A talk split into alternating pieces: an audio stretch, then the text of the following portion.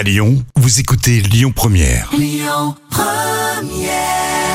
Première, le livre de la semaine.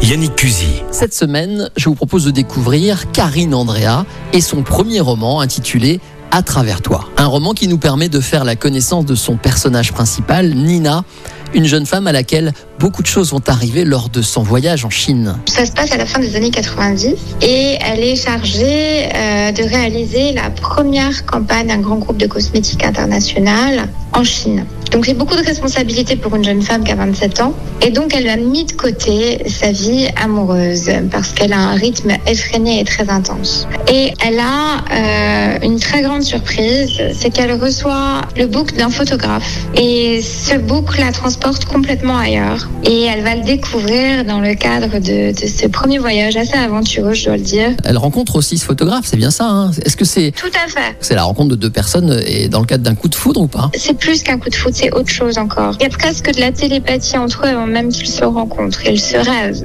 auparavant. Ils ne le savent pas. Ils le découvrent en se rencontrant. Déjà, la vie de Nina est très intense parce qu'elle elle gère un budget de cosmétique international pour 75 pays. Donc, on peut dire qu'elle travaille entre 15 et 17 heures par jour. Donc, évidemment, dans son approche des choses, elle est déjà à fleur de peau.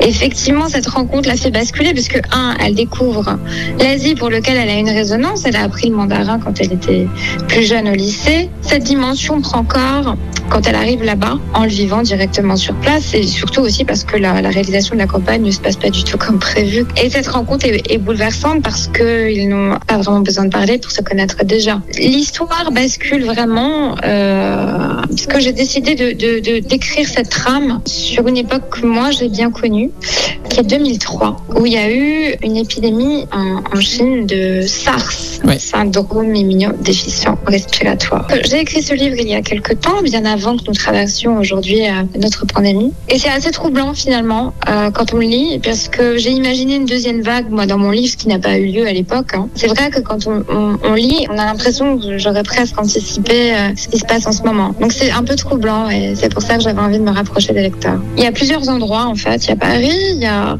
la Floride, il y a Hong Kong et il y a Macao.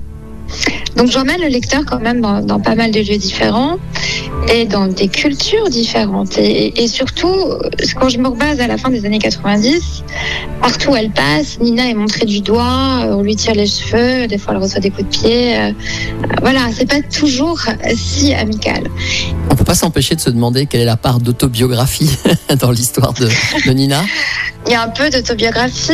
Cette campagne, je l'ai vraiment tournée, je l'ai vraiment emmenée, j'ai vraiment fait cette rencontre. Tout le reste est un roman. Tout le reste, c'est vraiment sorti de mon imagination. Si vous voulez, ce livre, je l'ai écrit pratiquement deux ans dans ma tête, avant de le coucher sur papier. Et euh, le jour où j'ai décidé de m'y mettre, j'ai peut-être écrit 10 heures par jour non-stop. C'était d'une euh, voilà d'une fluidité absolue. Euh, certaines personnes parleraient d'écriture automatique. Moi, je me permettrai pas de le dire, mais quelque part, c'était quand même assez étonnant. Donc, je pense qu'il y a eu une magie euh, dans ce que j'avais envie de retranscrire, parce que je pense que l'amour a quelque chose de magique, et notamment quand on rencontre une âme sœur, parce que toutes les histoires d'amour ne sont pas ça.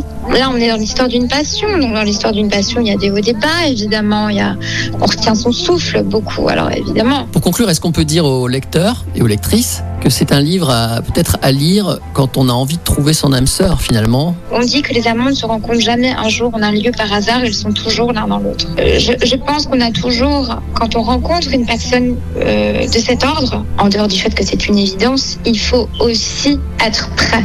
À votre tour à présent de partir en quête d'une âme sœur avec Karine Andrea et son roman À travers toi. Merci beaucoup Karine. Merci Yannick. C'était le livre de la semaine, Le plaisir de lire, avec M plus édition, maison d'édition lyonnaise. À retrouver en podcast sur lyonpremière.fr.